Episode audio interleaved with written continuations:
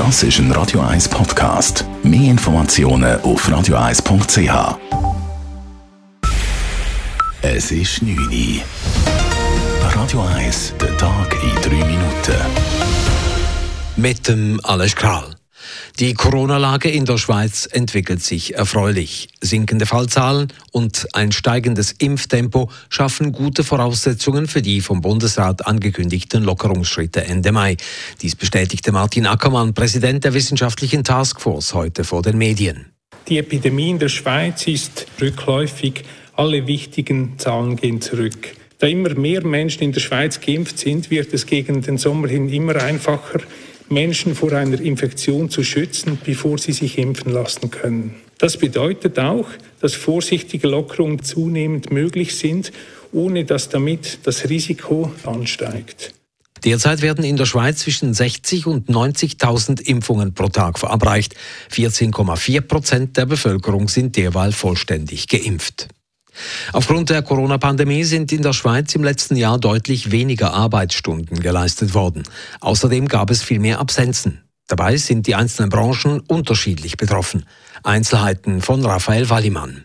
Im Corona-Jahr 2020 sind in der Schweiz gesamthaft rund 7,6 Milliarden Arbeitsstunden geleistet worden, wie Zahlen vom Bundesamt für Statistik zeigen. Das sind 3,7% weniger als im Vorjahr. Besonders stark von diesem Rückgang ist das Gastgewerbe betroffen. In der Gastrobranche haben die Angestellten fast ein Drittel weniger Stunden können leisten als im Vorjahr. Das hat damit zu tun, dass es dort auch einen extremen Rückgang an Stellen gegeben hat. 9% der Stellen sind verschwunden. Auffallend ist, dass das Absenzenvolumen massiv zugenommen hat. Es hat letztes Jahr mit rund 950 Millionen Absenzenstunden fast 3-mal so viele Absenzen gegeben wie im Vorjahr.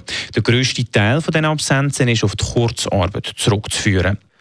Bereits 6.000 Flüchtlinge sind aus Marokko in die spanische Nordafrika-Exklave Ceuta gelangt.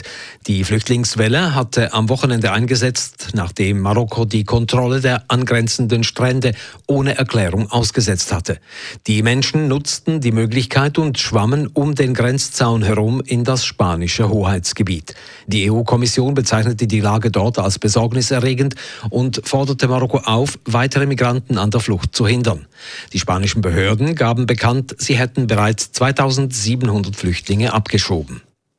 Das Comeback auf Sand ist Roger Federer heute misslungen. Er verlor im Turnier von Genf gegen den Spanier Pablo Andujar in 3 Sätzen. Federer stand zum ersten Mal seit fast 2 Jahren wieder auf Sand im Einsatz. Es sei eben eine lange Pause gewesen, so der enttäuschte Federer im SRF.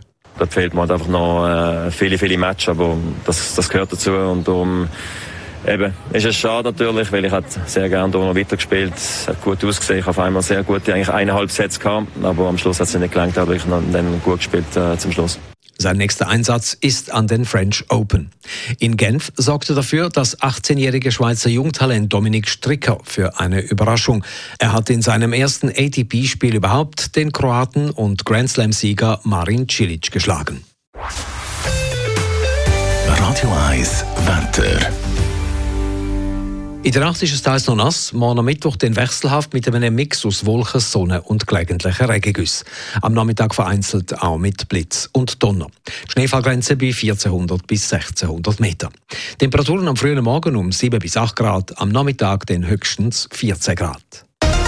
Das war der Tag in 3 Minuten.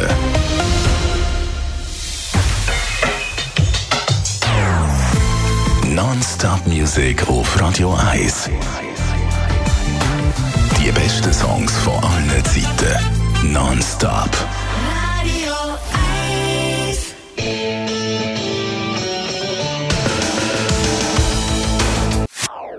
Das ist ein Radio 1 Podcast. Mehr Informationen auf radio1.ch.